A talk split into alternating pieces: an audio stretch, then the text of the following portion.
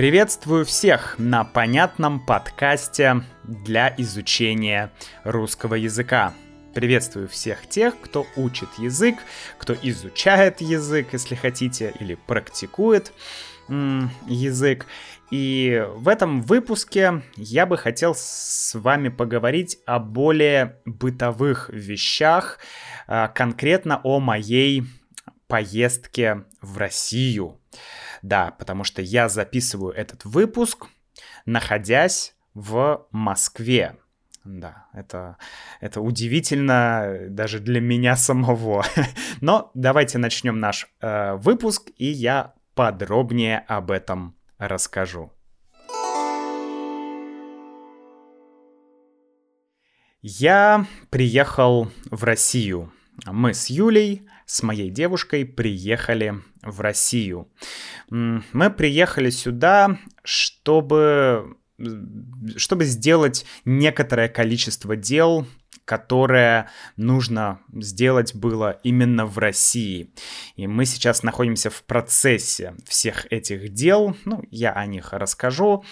А, но все-таки, несмотря на абсолютно безумный график, на нереальное количество дел, я не могу, не могу не записать э, очередной выпуск подкаста, потому что, ну, запись подкастов уже стала неотъемлемой, неотъемлемой частью моей жизни, поэтому Хочется с вами поделиться тем, что э, произошло, э, почему нужно было приехать и так далее.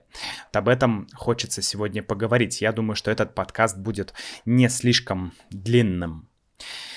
Итак, я нахожусь в Москве. Э, давайте, наверное, начнем с причин, а, почему э, нам с Юлей нужно было приехать в Россию. На самом деле причин очень много, и они очень разные.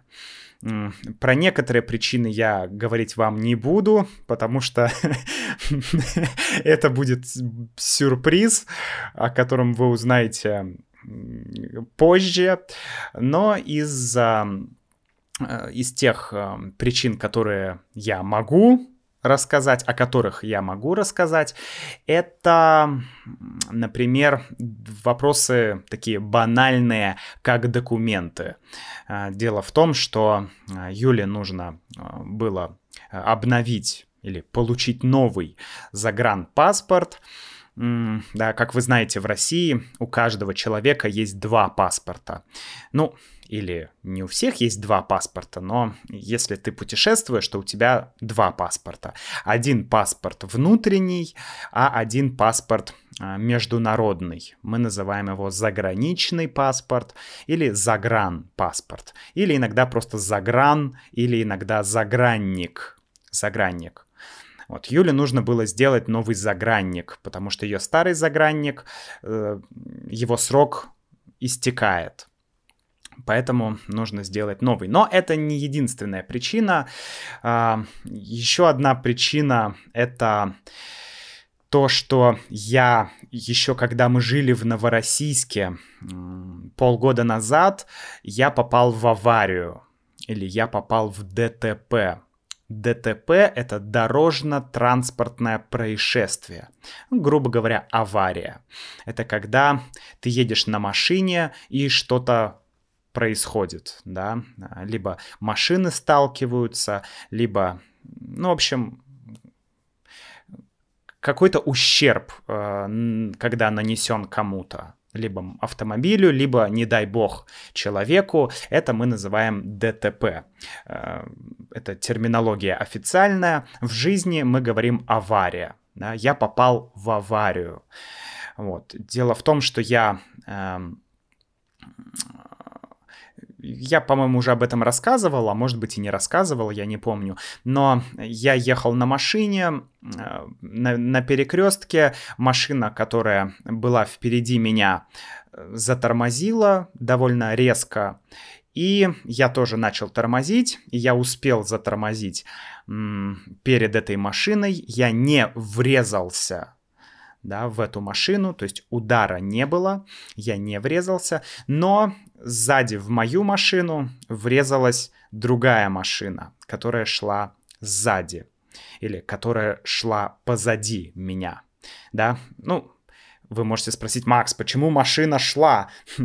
ну, э, иногда мы употребляем глагол идти в смысле ехать. Да? Это не так, как в английском глагол to go, когда to go означает я, не знаю, шел, ехал, э, полетел и так далее. Нет, так мы его не используем, но иногда в некоторых моментах Э, мы можем сказать, э, машина одна машина шла впереди, другая машина шла сзади. Это нормально, да, но это нюансы, поэтому я вам рекомендую придерживаться варианта ехать, да. Значит, машина ехала сзади, она тоже начала тормозить, и не успела затормозить и врезалась в меня, в мою машину. И моя машина повредилась. У меня образовалась вмятина сзади, а, где бампер находится, и двери, так как у меня машина универсал, то сзади есть две двери, которые ты открываешь и можешь что-то положить в багажник. Так вот, эти две двери тоже помялись. И это тоже одна из причин. Я чуть подробнее а, еще расскажу об этом инциденте потому что, ну, это отдельная история. Так вот, а, ну и другие, еще одна причина, это наша с Юлей свадьба. Мы вообще планировали ее на 28 мая, но так как а, сейчас все меняется, и после февраля 2022 изменилось очень многое, то нашу свадьбу пришлось тоже, естественно, э, сначала мы ее отменили, а потом мы решили ее провести, и мы думали, где это сделать, ну и все-таки решили, что нужно делать это в России, опять же, по ряду причин. Ну и, конечно, мы уже довольно давно не были в России, несколько месяцев, три ну, почти 4 месяца мы были не в России, и очень хочется повидаться с родными и близкими. Это тоже а, один из, скажем так, одна из важных причин, почему мы, почему мы приехали в Россию. А, есть еще другие причины, как я сказал, о которых я пока говорить не буду, но вы все узнаете. Но эти причины позитивные. Да, эти причины позитивные. Так вот, значит, э, я начал говорить про э, ДТП, про аварию. Э, хотел бы рассказать чуть побольше, потому что это напрямую повлияло на наш приезд. Это была одна из главных причин. Дело в том, что авария моя произошла еще, по-моему, в декабре 2021 года, и я сразу обратился в страховую компанию – Дело в том, что в России есть э, две страховки. Если у тебя есть автомобиль, то у тебя, ну, у тебя должна быть одна страховка обязательная. Это, ну, э, это обязательство. Это твое обязательство иметь страховку. Она недорогая, эм, и эта страховка защищает тебя, если ты в кого-то врезался. То есть если ты э, виновник э, в ДТП, да, если ты виновен. То есть, грубо говоря, если бы я врезался в какого-то в, в другую машину, и я был бы виноват, то если у меня есть эта базовая обязательная страховка, то моя страховая оплатила бы ремонт машины, в которую я врезался да, но мою машину никто бы не починил, если бы я был виноват. Поэтому есть еще одна страховка, необязательная. Она называется ОСАГО. Это аббревиатура Ой, оби... не, не, не знаю, я не могу вспомнить, как точно это расшифровывается, но обязательное страхование, ответственности, э, что-то вот такое. Вот. Но нет, знаете, я вам наврал, друзья. ОСАГО — это как раз обязательное страхование, да. Это то, что нужно иметь. Та страховка, которую ты обязан иметь. Она обязательная. А вторая страховка называется КАСКО. КАСКО. Эм, и это уже добровольная страховка. Да? Так вот, значит, э, у меня были две эти страховки, но это не, не так важно, потому что э, я был не винов, я не был виновником, я был не виноват, что человек сзади не соблюдал дистанцию и врезался в меня, да, это его э, ошибка. Не нужно слишком близко ехать э, к другой машине. И я позвонил в свою страховую, которая каска, которая не обязательная, для того, чтобы ну, решить все проблемы с моей машиной. И вот здесь э, с этого момента начинается история история э, долгого взаимодействия со страховой компанией. Ну, вы все прекрасно знаете, да, что такое страховая компания. Но на самом деле со страховой компанией проблем не было. Э, я сделал фотографии. Э, вообще классно, что все происходило с помощью приложения. Как я уже говорил, после жизни например, в Сербии, я начинаю понимать, насколько в России э, электронный документооборот развит. То есть э, почти все ты можешь сделать быстро, онлайн, э, с помощью приложения, с помощью сайта. Тебе не нужно ждать, э, минимум бюрократии. Это здорово, это, ну, это, это удобно, окей, давайте скажем так, это удобно. У этого есть некие свои минусы, но это удобно с точки зрения обычного человека, обычного пользователя. Вот, я просто установил приложение, эм, моей страховой компании, э, создал, создал там, э, как называется-то, я даже не знаю, заявление, наверное, или обращение, обращение в налоговую, о, господи, какую налоговую? Обращение в страховую компанию. И сделал фотографии моей машины. Ну и приложил пару сканов, то есть копий документов. И все. И страховая рассмотрела мой случай и фактически сразу вынесла решение. Да, все окей, будем ремонтировать. И дальше она меня направила в автосервис, который должен будет отремонтировать, сначала проверит машину э, и потом ее отремонтирует. И вот на этом этапе все пошло э, очень, скажем так, сложно, потому что э, потому что я приехал, в сервисе сказали, все окей, мы все записали, мы сейчас будем заказывать запчасти, запасные части да, который нужно заменить, например, задний бампер. И вот этого заказа я ждал, не знаю, несколько месяцев. Несколько месяцев, я не знаю, почему все было так долго, может быть, потому что я был в Новороссийске, не в Питере, не в Москве, но я ждал очень долго, и в итоге я уехал в Сербию, так и не дождался решения, ну, вернее, так и не дождался э, запчастей. Поэтому когда я приехал в Сербию, конечно же, мне сразу позвонили из автосервиса и сказали, Максим, все сделано, пожалуйста, привозите машину, мы вам все поменяем. И я подумал, ну, черт побери, а. а и здесь еще нужно понимать, почему я решил поехать в Россию и отремонтировать машину. Вы можете сказать, Макс, ты сумасшедший. Дело в том, что сейчас после февраля 22 года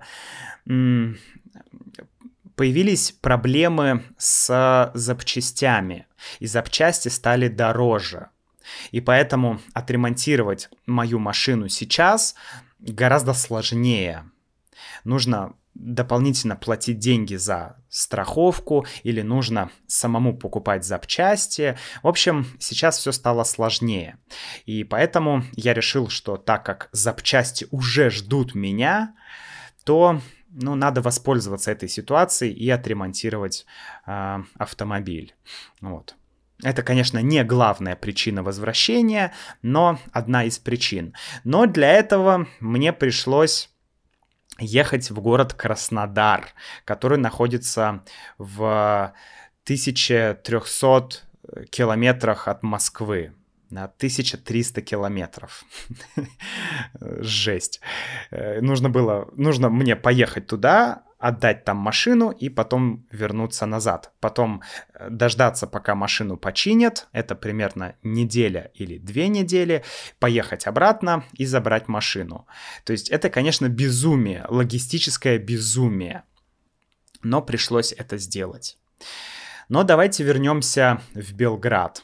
Еще несколько дней назад мы были в Белграде, э, мы планировали нашу поездку, и дело в том, что сейчас нельзя просто из Белграда полететь в Москву. Вернее, это сделать можно, но рейсов очень мало, летает только Air Serbia, сербская компания, да, э, потому что все остальное под санкциями, самолетов нет, российские самолеты тоже не могут летать, поэтому только Air Serbia может летать, а, и, как говорится, спрос гораздо выше, чем предложение. То есть большое количество людей хотят перемещаться, потому что из Сербии можно поехать в какие-то другие страны. Ну, в общем, людей много, самолетов мало. Поэтому билеты безумно, безумно дорогие, и их сложно, ну, можно даже озвучить цену. А, например, перелет из Белграда в Москву в одну сторону может стоить около 1000 евро. 1000 евро а, за вот такой перелет. Это безумие, это огромные деньги. А, поэтому мы не полетели Air Сербией, мы полетели через Турцию. То есть наш маршрут был такой. Из Белграда мы полетели в Турцию, э, где-то полтора часа на самолете, и мы летели через Стамбул. В Стамбуле мы провели день, э, мы погуляли там, э, посмотрели на Стамбул. Я уже был в Стамбуле, но Юля там не была. Мы погуляли, э, посмотрели на прекрасный город, конечно, фантастическая красота, очень красивые улицы, архитектура, Софийский собор, голубая мечеть, ну, вот такие все основные достопримечательности, но они они, конечно, потрясающие. Стамбул очень классный город, огромный город, просто, просто, просто огромный город. И мы уже с Юлей отвыкли немножко от таких огромных городов, от мегаполисов, потому что Белград хоть и большой город, но все-таки Стамбул это, ну, это прям мегаполис. И ты такой ходишь, а, сколько людей, сколько людей. А, очень интересный момент, что мы постоянно слышали русскую речь. Это удивительно. Потому что, когда мы приехали в Турцию, Uh, и вот мы целый день там были, я даже не знаю, какой язык мы чаще использовали, английский или русский. Я думаю, что русский. Потому что uh, администратор в отеле была из Грузии, и она прекрасно говорила по-русски. Uh, какие-то люди к нам обращались на улице, турки, а, которые говорили по-русски. Э, в ресторанах, когда мы шли по улице, где были разные рестораны, то у ресторанов стоят, я не знаю, хостес, наверное, это называется. Мы по-русски часто говорим зазывалы. Зазывалы. Зазывала, смешное слово, да, это человек, который зазывает тебя в ресторан. Зазывать означает приглашать да, то есть, ну, звать, звать, зазывать, да, в принципе, зазывать означает приглашать внутрь, приглашать куда-то, например, приглашать в ресторан, зазывать, да, то есть активно приглашать куда-то, это зазывать. Ну и иногда мы говорим зазывало. Это люди, которые говорят, «Э, давайте, приходите в наш ресторан, давайте в наш ресторан, заходите, здесь вкусно. Или люди, которые приглашают тебя на экскурсии, да. «Э, пожалуйста, приходите на наши экскурсии, экскурсии по городу, обзорная экскурсия по городу, пожалуйста. Вот э, есть такое слово зазывалы. Но это что-то типа сленга. Так вот, а, эти зазывалы или эти хостес, а, они, я не уверен, что я правильно здесь употребляю слово хостес, но, наверное, эта профессия называется так. А, они, когда видели, что мы из России, а они сразу видели, что мы из России, как будто у нас на лбу написано «русский». Это очень интересно. А, они сразу переключались на русский язык и говорили по-русски. Я, конечно, знал, что я был в Турции во многих местах, э, кроме курортных. Я не был в самых курортных частях, типа Анталия, но я был в абсолютно в разных, э, менее, сказать так, э, менее туристически популярных местах, но я не встречал такого количества русскоговорящих людей. Потом очень много в принципе, русских людей в Турции. А, опять же, сейчас ввиду санкций, э, если кто-то из России хочет поехать куда-то отдыхать, то вариантов не так много. Вообще Турция всегда была популярным, очень популярным местом для туристов. Для туристов, которые любят вот это все включено, да, all inclusive. Э, или, как мы их еще называем-то, пакетники. Вот, мы их называем туристы-пакетники. Пакет, потому что, ну, как бы ты покупаешь пакет, да, и, а, и билет на самолет, и отель, и э, в отеле еда, то есть весь набор услуг, целый пакет, да, все включено. Мы называем пакетниками таких туристов, которые любят просто купить как это называется-то, туристическую путевку, да, наверное, да, наверное, туристическая путевка. Я просто так никогда не ездил, поэтому э, мне даже сложно сказать. Ну да, это называется туристическая путевка. То есть люди покупают... Или тур, да, тур еще есть слово. Путевка или тур. А, например, тур в Турцию ты покупаешь тур в Турцию э, и едешь туда отдыхаешь. Это очень было популярно всегда, а сейчас, когда почти нет альтернатив, да, э, то очень, очень, очень, очень большое количество людей едет в Турцию.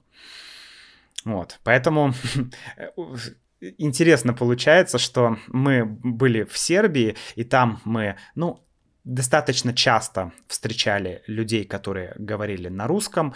Э, мы были в Черногории, там тоже мы встречали огромное количество и туристов э, русских, э, и людей, которые говорили на русском. И вот теперь мы оказались в Турции, и опять вокруг нас русский язык.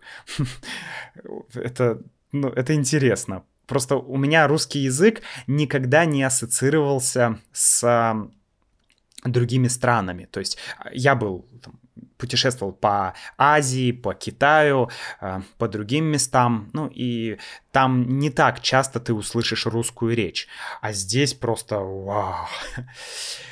Так вот, значит, а, да, были не только русские туристы. Например, были э, туристы из Казахстана, которые тоже между собой говорили по-русски. Ну, то есть, интересно, интересно это было как-то необычно. Вот, мы провели в Турции день, погуляли, вкусно, безумно вкусно поели. И на следующий день мы, на следующее утро мы полетели в Москву. Наш рейс задержали, мы должны были вылететь в одно время, а вылетели на два часа позже. Но задержка рейсов это сейчас... Ну, это, это всегда было, но сейчас это происходит очень часто. Многие рейсы сейчас задерживаются. Но мы полетели в Москву. И получилось так, что э, два дня мы спали по 4 или 5 часов, потому что наши рейсы были утренними. И мы прилетели в Москву э, вечером, ну, вернее, днем. И на следующее утро мне нужно было на машине ехать в Краснодар. 1300 километров. Это просто безумие. Потому, ну, это просто... Бел... Э, вчера ты был в Белграде, сегодня ты в Турции, завтра ты будешь в Москве, послезавтра ты будешь в Краснодаре. Это какая-то... Это просто... Я не знаю, как это назвать. Это... У нас была фраза чехарда, э, министерская чехарда или чехарда министров, да, в нашем историческом подкасте, где я говорил, что министры менялись очень часто, и вспомнил название игры чехарда, когда дети прыгают через друг друга. Так вот здесь тоже чехарда, просто безумная чехарда, безумный калейдоскоп, потому что города, страны, города, и все это быстро, у тебя нет возможности э, нормально отдохнуть. Но у нас вся поездка в России будет вот такая, потому что буквально через несколько дней мы едем в Петербург, потом опять в Москву, потом опять в Краснодар, потом из Краснодара в Ростов, потом, короче, ах, я очень надеюсь, что я смогу что-то снять на видео, записать. Ну, в общем, будем действовать по ситуации.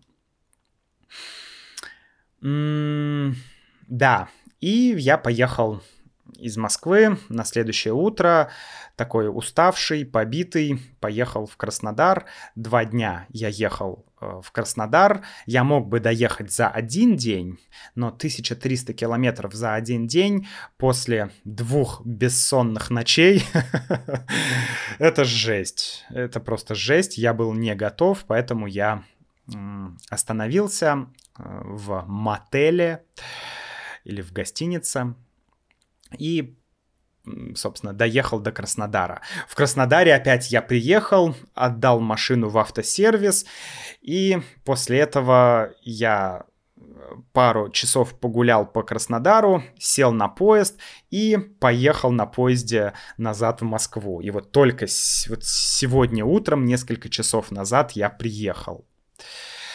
Давайте немного поговорим а, про поезда, самолеты и вообще про транспорт в России.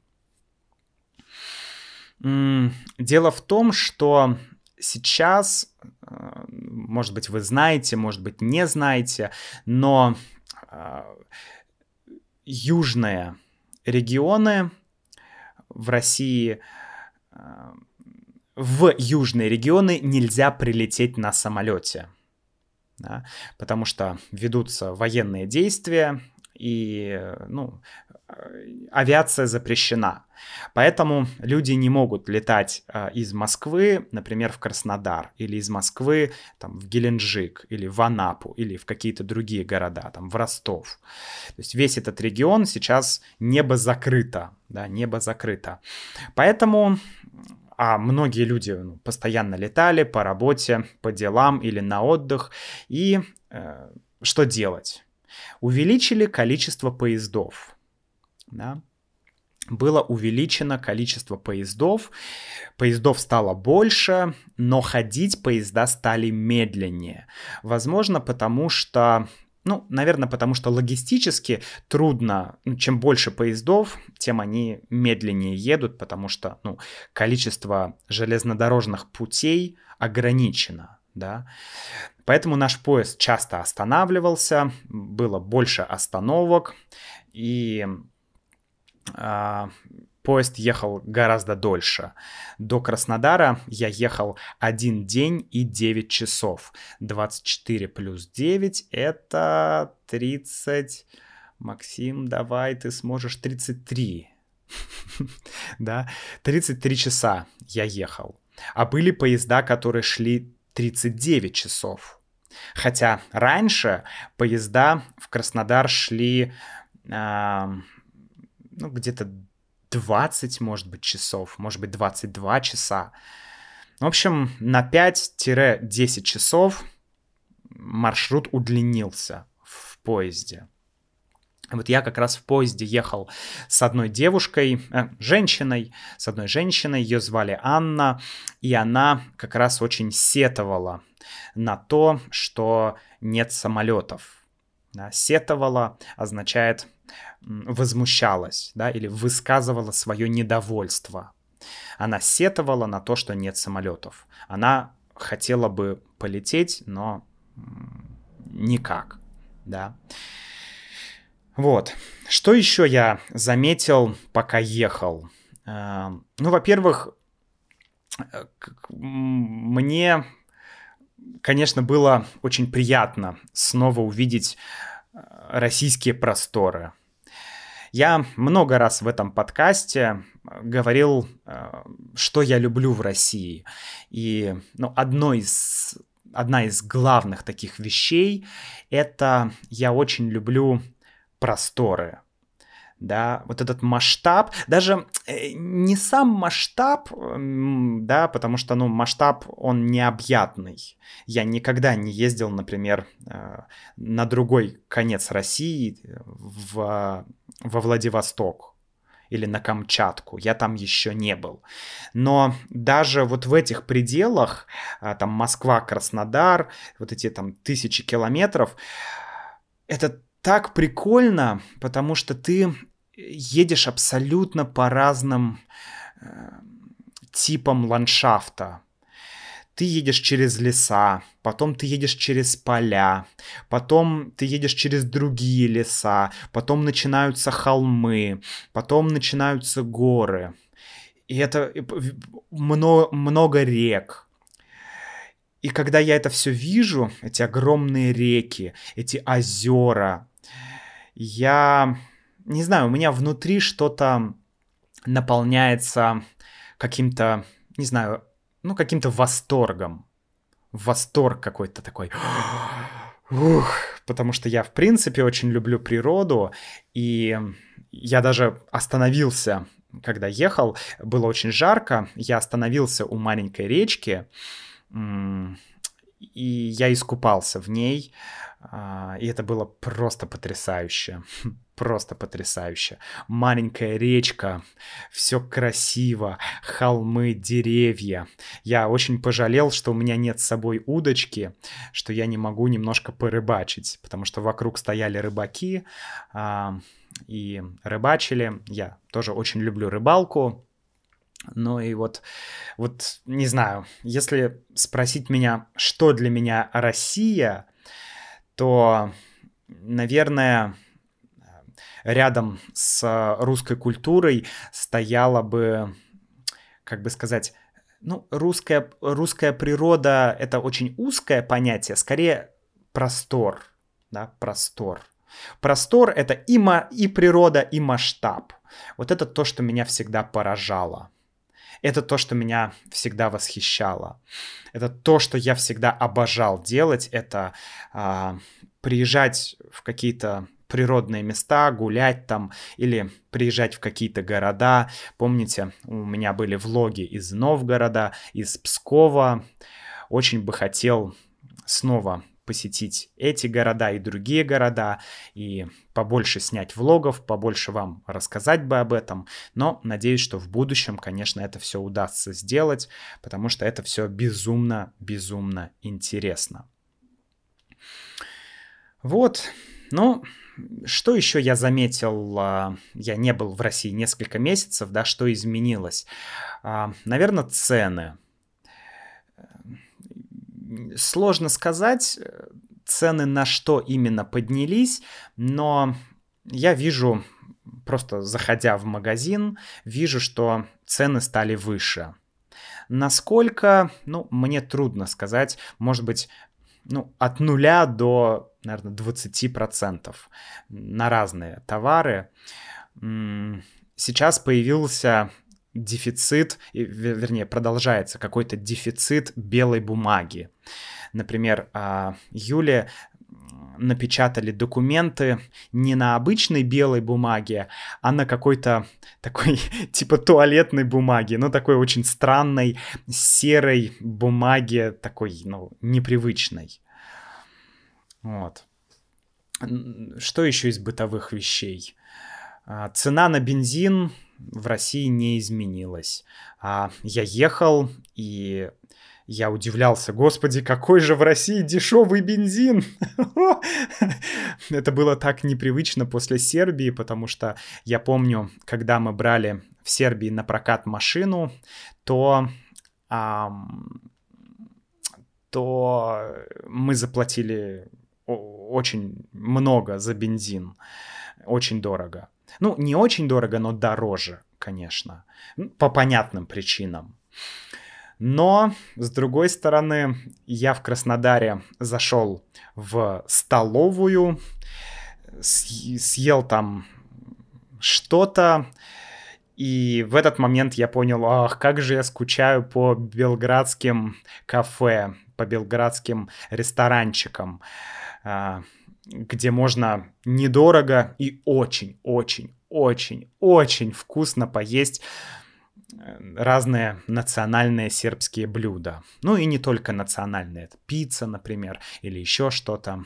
Конечно, с точки зрения еды, э, такой вот еды не дома, а еды в ресторанах, в кафе, стритфуда, то здесь однозначно Сербия просто, просто на 10 шагов впереди.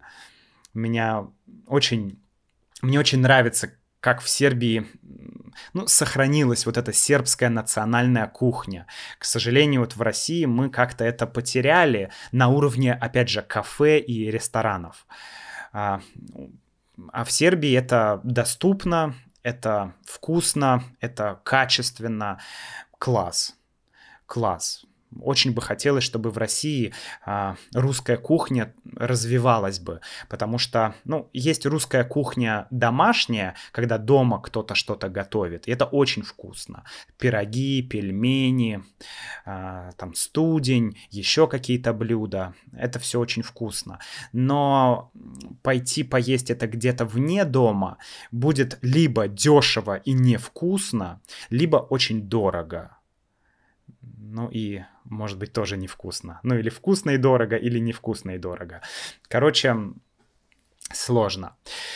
Ну, вот так, друзья, это все на самом деле, о чем я бы хотел поговорить. А, немножко рассказал про какие-то бытовые вещи, про то, а, как э, произошел, как прошла, да, как прошла моя поездка. А, сейчас, через два дня, у нас с Юлей будет свадьба. Мы хотели, конечно, ее вначале отметить э, как-то более масштабно, но сейчас мы понимаем, что нужно делать это более скромно и в плане бюджета, ну и в плане других вещей. Поэтому мы решили, что будет все попроще. Но я надеюсь, что это вы сможете увидеть во влоге. Я думаю, что мы снимем какие-то видео, потому что вы видели мое предложение, Юлия.